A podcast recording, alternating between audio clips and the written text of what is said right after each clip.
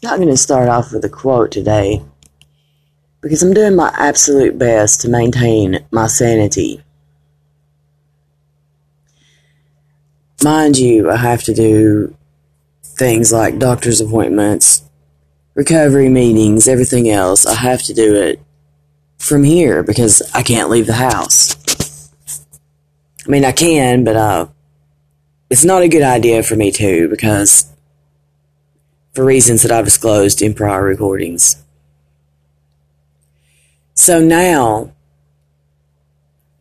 this is my backyard, basically.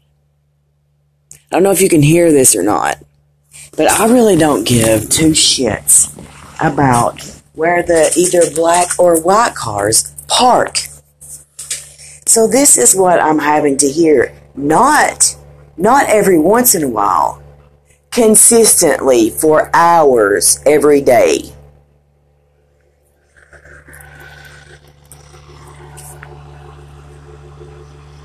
along with everything else I have to hear, I have to say I'm not a happy person right now.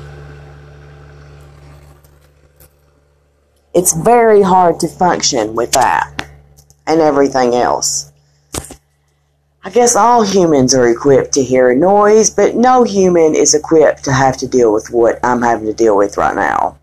Top of that, I can't see right. I can't understand what anyone is saying to me. Not because I can't hear it, and I'm having to put earplugs in and lay down so that I can, just so that I can cope. Which means all the progress that I'm trying to make and all the appointments that I'm going to go to. Not able to do that. Sure, I could, but who wants to go to the therapist when you're about to be homicidal dual all this shit? Dual, dual to all this shit.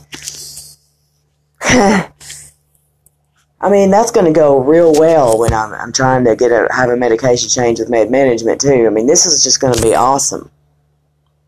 Wonderful.